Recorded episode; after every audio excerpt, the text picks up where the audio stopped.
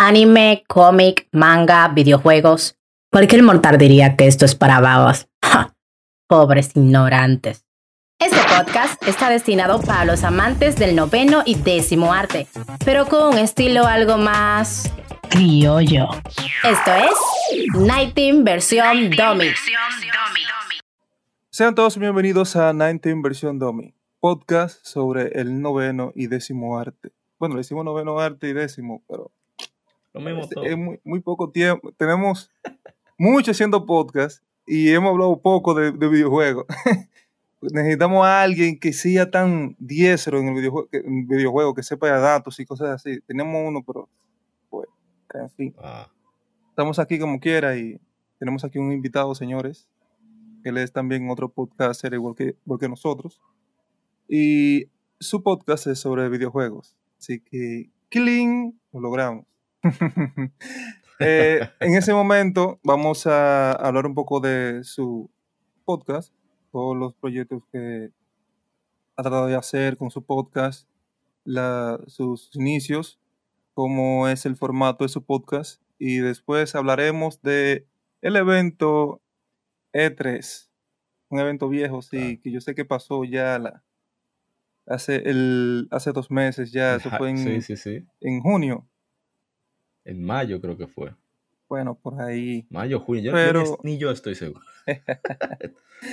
Pero, ¿qué te digo? Eh, nunca es tarde y, y todos los años se hacen. Imagino que hay personas que no conocen la historia de E3, cómo es y qué es y qué es lo que se, qué es lo que se, eh, se hace en ese evento y qué es lo que se muestra. Pero aquí estamos con eh, Amaury de Legión Gamer, ¿verdad? ¿Qué Así lo es. que, Sí, sí. Amaury? ¿Cómo estás? No, no, todo tranquilo. eh, muchísimas gracias por la invitación. De verdad que es un privilegio cada vez que nos invitan a, a estos colegas, colegas que nos invitan y quieren saber sobre nosotros. Y, y bueno, eh, nosotros, bueno, yo inicié en esto del gaming prácticamente de, desde que tengo memoria. Cuando yo nací ya había un, un Nintendo en mi casa. Para Mm, que se tú entienda. bien entonces. No, pero para que se comprenda. El Nintendo salió en América en el 84 aproximadamente. O sea que había más que espacio suficiente para que ya bajara de precio, entonces ya estuviera en la casa. No, para que Claro. no crean que uno es, yo no sé, de que, de que Poppy, no, no, no, no, no. Venimos de abajo también. Bueno, el punto es que yo siempre he tenido ese interés, eh, pero ya cuando comencé, digamos, a crear contenido, como se dice ahora, en gaming fue con, con el foro superjugadores.net. Oh, Sí. ¿Cómo fue eso? De Mecha. Eso- estamos hablando del 2009 por ahí, más o menos. ahí fue que entraste full a Pero lo que no es crear crear- contenido. Sí, o sea, pero no, no full full, sino por ejemplo, había un juego que me gustaba y yo trataba de crear una, una especie de, de impresión para los compañeros y todos interactuamos. Era una comunidad súper unida. Después se movió a este foro. Voy a presentarte la tarjeta, no está en las mejores condiciones. Sí. Nación Gamer. Oh, Yo guardo muchas cosas, yo tengo esa maña, yo guardo muchísimas cosas. Y, No, no hay que hacerlo, hay que hacerlo. Sí, entonces, sí. No, no, no, no diría coleccionista. Digamos que, que si algo sin- tiene significado para mí, yo trato de, de guardarlo de alguna manera. Pero ya en Nación Gamer sí comienzo, me, me otorgan el, el- el- el puesto de Ujú. redactor de noticias. Entonces ahí me encargo siempre de tropicalizar muchas de las informaciones, traducirlas para tenerlas lo más rápido posible. Y también Ok. hacía una especie de reviews. Eran bien más, muy personales, o sea, un punto de vista muy personal, pero también muy explicativo. Mucha gente le gustó, mucha gente no le gustó. Y luego ya paso a otra página llamada eh, de unos amigos peruanos, un saludo para ellos en caso de que vean esto. PlayStation Gamers Club. PS Gamers Club, se llamaba. Ah, pues, rodado. Y, sí, sí, yo he dado muchas vueltas. Y ahí me encargaron algunas noticias y cuan- unos cuantos reviews, incluyendo uno que yo agradezco en el alma, que es uno de, mi- de mis sagas favoritas, bueno, que se ve, se ve, por aquí atrás, Se ve, no se se, ve, ve, muy sí. bien. Eh, East, la saga de East de Nihon Falcons, un RPG de acción, cuando salió la octava entrega, ellos consiguieron el código de review y ahí yo hice un review a nivel profesional, digamos. Pero llegó un tiempo en que, sí, sí, yo, yo he rodado, he rodado. Llegó un tiempo que me cansé de, de estar siempre con la actualidad y cubriendo Ajá. cosas que no eran tanto de mi interés. Y dije, no, no, yo necesito hacer algo diferente. Pero, sí, porque hay un pero. En el 2009 había un antecesor a nosotros, nosotros los podcasters. Esto. Ajá. Las ¿Eso 100 es? vidas. Las 100 Ay, vidas. sí, las 100 vidas. Ese es el primer podcast dedicado a videojuegos Sí. que hubo en- aquí en el país. Nos contó eso Sí, un sí. poco. Eh, Eh, mal Mal asunto, Asunto, sí, yo la entrevista con el hermano mal asunto. Que entonces, pero cuando yo conocí un otro podcast, pero ya era de Estados Unidos, creado por un dominicano llamado Ujú. Dani Peña, llamado Gamer Tag Radio.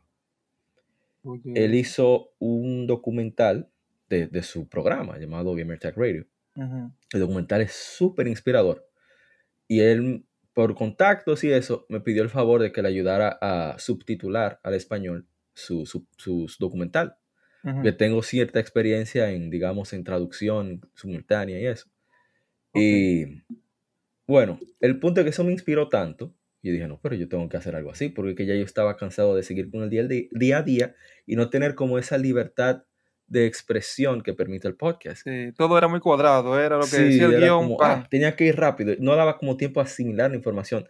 Que eso, parte de la inspiración de eso, le digo, yo voy a comenzar a sacar cosas, no, saca, prepárate. saca, muchacho. son estas revistas. Que eso era lo que me Nintendo. gustaba de las revistas. Las revistas Club Nintendo, que Ujú. tengo muchísimas. Aparte. Y estas que son mis favoritas. Mis favoritas de toda la vida son estas. Las EGM en español. Se hacían en México. Ah, oye, Sí, más las yo que nadie. Necesito documentarme yo- todo yo- eso, sí. Yo adoro esas revistas. ¿Por qué? Porque eran. La forma de tú leerlas Ajá. eran como un si poco, vamos un pana te estuviera hablando. Sí. Ah, que la forma de leerlas, estas revistas, la EGM y, y la Club. Nintendo, era como si fuera, a pesar de tener jerga mexicana, tú sentías que tú estabas hablando con un pana, un amigo. Oye, Dije, pero mira, Pero- mira pero qué todavía no- interesante es. ya lo ¿Mm? dejaron de, de hacer las revistas, imagino. Sí, pero lamentablemente el, el- el negocio del papel en, en Bueno, general sí, ha, ha decaído Está cayendo. Sí. Entonces, eh, decido hacer el podcast no tan estructurado, con el tiempo, ¿verdad? Friendo y comiendo. ¿Cómo que. ¿Cómo qué año? ¿Cómo qué año? En 2017, noviembre, y dije, bueno, yo tengo que arrancar. No sé cómo, yo no tenía absolutamente nada de estructura marcada, pero yo, yo tengo que arrancar porque eh, el que no, si uno se lleva de perfeccionar antes de lanzar, sino en el camino, uno no hace nada, se queda en el aire. es joder, Y- muchacho. Sí, entonces, ah, bueno, pero cierto, estuvo mi hermano Windsor aquí, Windsor Espinal. Sí, Winsor estuvo con nosotros ahí. Fuimos allá a su Sí, casa. entonces a él, ah, pero menos privilegio. A él yo lo empujé mucho por eso, porque decía, es que hay que arrancar. Si uno se queda esperando, uno se queda, sin se le va la guagua. Realmente. Y- Yo le dije también muchas veces a él, entra. Dale a eso, Sí, compadre, sí. Como, como tú puedas, no importa. Claro. Que Entonces, él tenía su, canal de, de, de, cultura cómic y la cosa le iba bien. Excelente. Sí. Entonces, No, y lo bueno es que está haciéndolo ya, tiene ahí su cultura podcast. Está heavy. Muy bueno. Sí, muy completo. Entonces, Siga- pero, síganlo, señores, los sí. todos los domingos a las 9 de la noche. Sí, cultura, por YouTube, por podcast Facebook. en Facebook, en Facebook y en YouTube. Yo creo que están en, vivo. Y lo saben. suben a Spotify también ya. Sí. Sí. No, no, estamos enterados. Estamos gente enterados durísima, hay gente durísima que le dan datos que tú dices, genial. Un saludo para Graviela. La semana mayor solamente.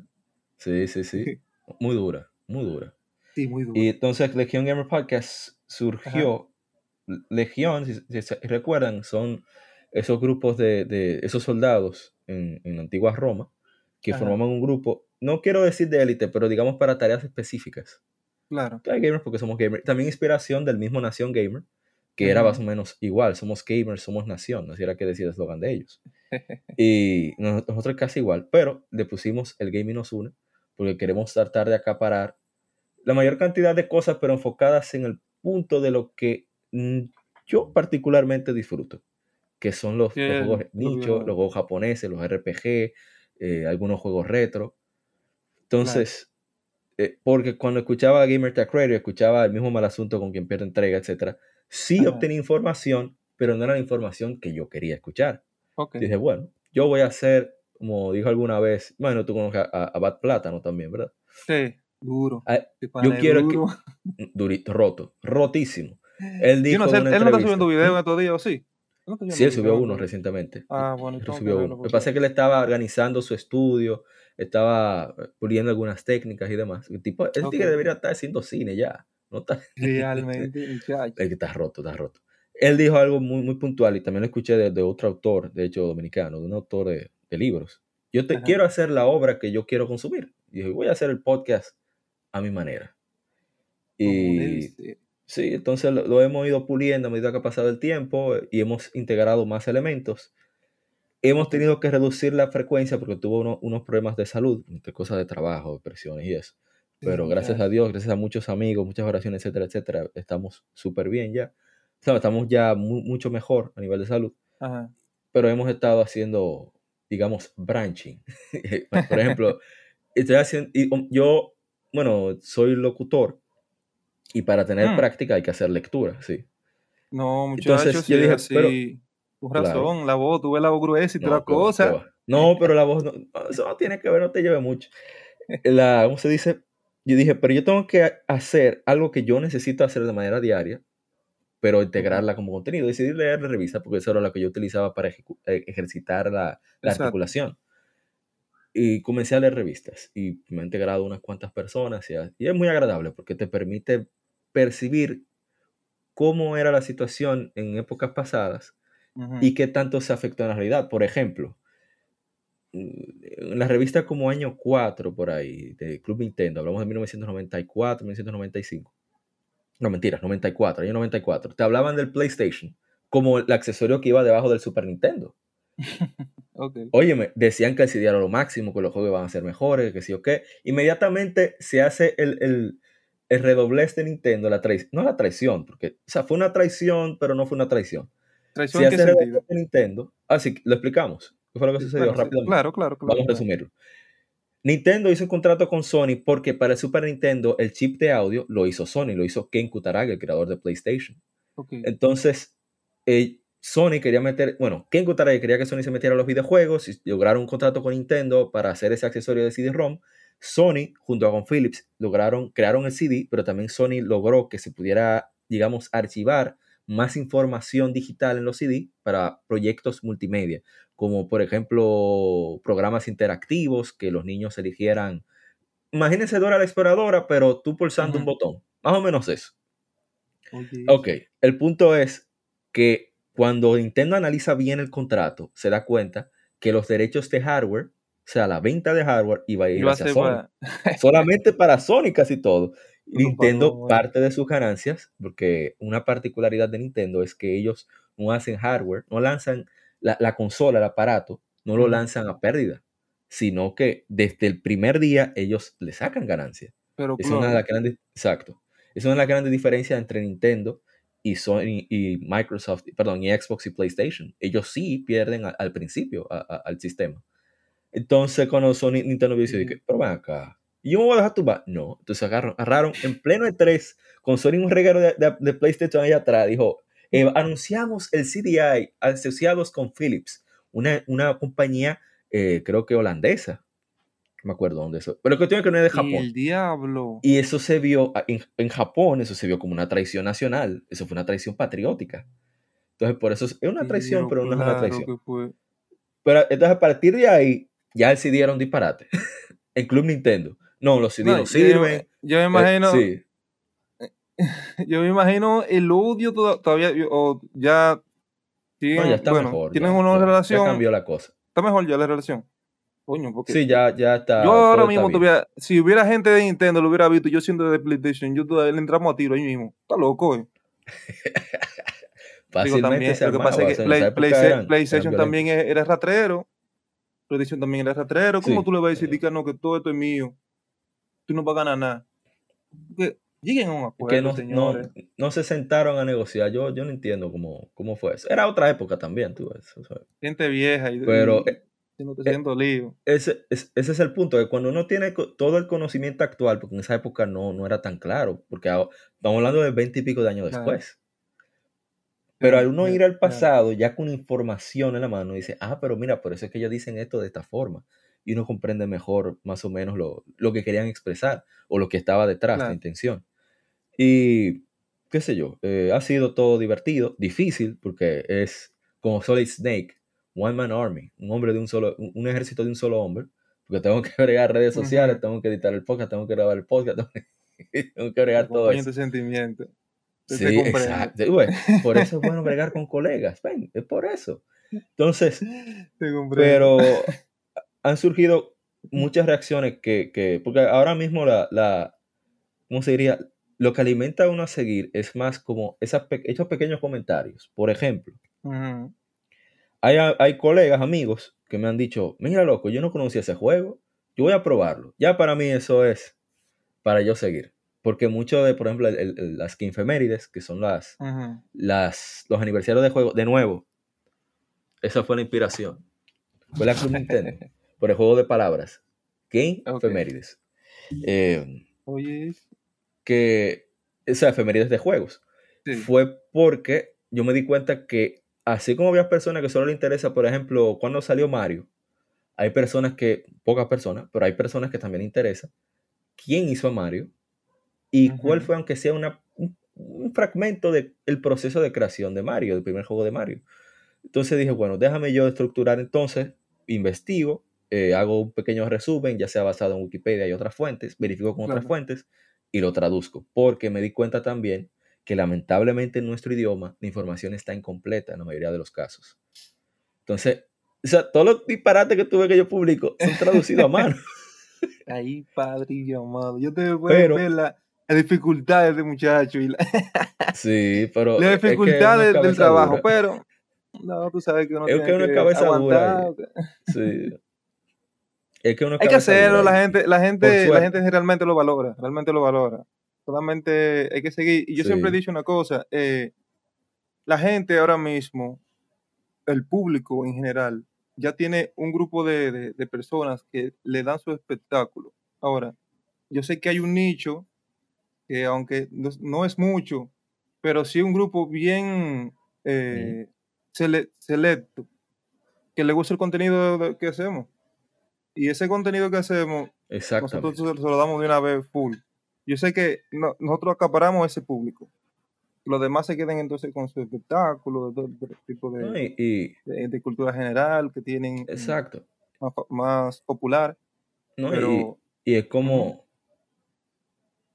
Y, he hablado con, el mismo Dani Peña de Gamer Tag Radio, que o sea, le he entrevistado a Keanu Reeves, he entrevistado, entrevistado a Reggie Fils-Aimé, al expresidente de Nintendo of America, lo he entrevistado. Entonces, tengo comunicación con él, no constante, pero de vez en cuando. Y él, hubo un momento que yo dejé de grabar porque había tenido problemas con, la... vamos a ir con, el micrófono, vamos a decir. No podía grabar con la calidad que yo quería, etc. Y él agarró y me dijo, a través de otro podcast, de un colega, Alejandro Pablo, graba. No importa que sea con un cassette, graba. Lo importante es grabar. Y otra cosa que él dice, tú no sabes quién te, está escuchando. Tú no, no, no, sabes. Y ese señor tiene 14, tiene como 15 años con Game Attack Rating. Entonces, eh, no puede ser que uno espere obtener el mismo resultado en uno o dos años, porque no es así, es un proceso. Y es, son los constantes que al final alcanzan la meta, porque el que como hasta el fin, ese va a ser salvo, dice la Biblia. exacto. Casira, el que era presidente de Sony hasta hace poco, eh, él dijo algo importante cuando salió el PlayStation 3, que le fue bastante mal al inicio. Esto, la guerra de consolas es, es una maratón, no es una carrera. Es el que más aguante y así mismo es con la creación de contenido. Y básicamente ha sido eso. Hemos seguido, ahora lo volvimos eh, cada 15 días, el podcast. Eh, hacemos dos lados, hicimos eso porque vimos que el contenido, aparte de que era incómodo para albergar en los hosts de, audio, porque hay gente que no necesariamente le interese, digamos, la actualidad o le interese los retro sino que simplemente, bueno, te interesa los retros solamente el tema, te vas al lado B. Te interesa solamente la actualidad, te vas al lado A. Y ya, así está.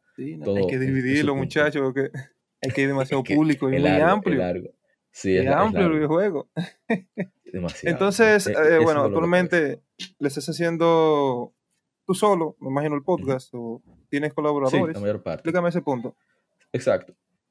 Sí, el, lado A, por ejemplo, que es, noticias y que hemos estado jugando, eh, le de que vi- vicio semanal, es porque trato de explicar algún título que quizás no sea conocido. Bueno, yo le doy un detalle, eh, le explico más o menos las mecánicas y, y eso. Antes lo hacíamos todo el grupo, pero como están las circunstancias, y a veces hay más compromiso, por lo tanto ya no se está haciendo con más compañeros, pues no, lo hago solo, no hay remedio. Y las noticias, también lo que hacemos es que vamos a ¿Qué la fuente directa. A mí me gusta utilizar Gematsu, porque Gematsu, el Gematsu es igual que Ah. nosotros, no sé si lo sabías, es un hombre de un solo ejército. Un tigre, Mm. un neoyorquino llamado Sal Romano, hace todas las noticias, todas. Y esa página es fuente de Mm. EGM, de Eurogamer. Muchísimas páginas se alimentan de ahí. Y es un solo hombre. Pero lo que me gusta de Gematsu es que es solo la noticia. Él no te va a decir que un chisme, que fulano se pagó la tropa. No, él te va a decir, mira, este juego se canceló por esto, por esto, por esto, y ya. Y, es muy muchas fiable. cosas, hay que, hay que, hay que reducir. o. Sí, entonces, por eso hacemos eso. Yo, eh, ¿cómo diría? Traduzco la noticia en tiempo real y luego doy mi opinión para que no haya, pues, ¿Entonces no tienes haya una página o confusión. lo hace mayormente en, en YouTube o en la plataforma de audio? Siempre plataformas de audio, tenemos la, la página de Facebook, eh, Legión Ok. Gamer RD, también en otras redes sociales, en Instagram, en Twitter, Legión Gamer RD. Ujú. Eh, Teníamos un blog, pero a medida que llegaron más ocupaciones, se fue abandonando. Imagínate. Y, pero sí, estamos en YouTube también, desde el principio estamos en YouTube, porque sé que mucha gente, por ejemplo, la música, pone su música y lo Claro. deja corriendo. Entonces puede hacer lo mismo con el podcast, aunque es difícil. Yo sé que tú lo sabes. Es Sí. difícil convencer a- al, al público de que el Que vea tu podcast... contenido. Sí, porque el podcast tú no tienes que consumirlo de un tirón. Es como una serie de Netflix. Ujú. Tú llegas al minuto 25 de una hora, bueno, tú lo dejas ahí, lo escuchas cuando- o lo veas cuando tú puedas. Cuando tú puedas. Pero es difícil. Ahora, yo me he dado cuenta de que la gente lo escucha más por, por, por audio. sí, sí. Es que el audio... Ya tú no tienes que ponértelo ahí, y se van a correr, van a... Exacto, por, por eso me, me gustó la idea del podcast a medida que comencé, come- comencé a consumirlo, digamos, eh, en mayor cantidad, de que yo puedo, por ejemplo, hasta jugando, o sea, a veces yo estoy trancado en un juego, necesito, no sé, subir niveles, buscar un objeto, lo, lo que sea, y yo digo, ah, bueno, déjame escuchar, no sé, Nintendo Me, Modo 7, a, a quien pierde entrega, a, a Cultura Podcast, y con eso, esas horas, que son, generalmente son una tortura en el juego, se van de una vez por el podcast y me informo al mismo tiempo. O sea, un palo. Y no tanto Pero- eso, sino que el, el tiempo pasa rápido. En el momento que tú escuchas Así un es. podcast, el tiempo pasa rápido. Bueno, Aunque te soy digo algo. Sí, Ajá, dime. No, que te soy sincero, yo escucho podcast trabajando principalmente. yo me tiro fácilmente seis horas de podcast, diarias, diarias, fácilmente. No, y cuando el tema le gusta a uno, uno siente que eh, se termina rápido. Eso termina rápido. Yo me bebo, yo me bebo el podcast eh, de cultura, podcast, y yo siento, pero ven acá, ¿y qué hora es ya? Y, que, Y oh, ese tiempo acabó. pasó una hora o dos, porque son Ajá. abusadores, ellos duran una hora o dos, Sí, sí, y sí. duran sí, hasta sí. dos horas, pero realmente uno no, lo, uno no se aburre. Eh, Yo no puedo hablar, el de, no de puedo mal hablar, asunto. Ah, muy bueno el de mal asunto. Muy ágil. A mí me mal encanta. asunto, tipo genial hablando. Sí. Y te digo que también, eh, las personas que ven el podcast en YouTube no lo ven, no lo escuchan en Spotify. Eso es Y cierto. al revés. Entonces, uno genera eh, contenido para un público en, un- en una, una plataforma y para otro público en otra plataforma. Pero es, Ahora, es un mal, es- un mal Sí, necesario, eso es lamentablemente. más necesario. Porque hay personas que, en, por ejemplo, en plataformas de audio, que son de otros países, que escuchan, que no te ven en, en YouTube. Es así. Pero bueno, ellos, ellos ya saben que estamos en YouTube, si ustedes quieren ver la cara de nosotros. Claro.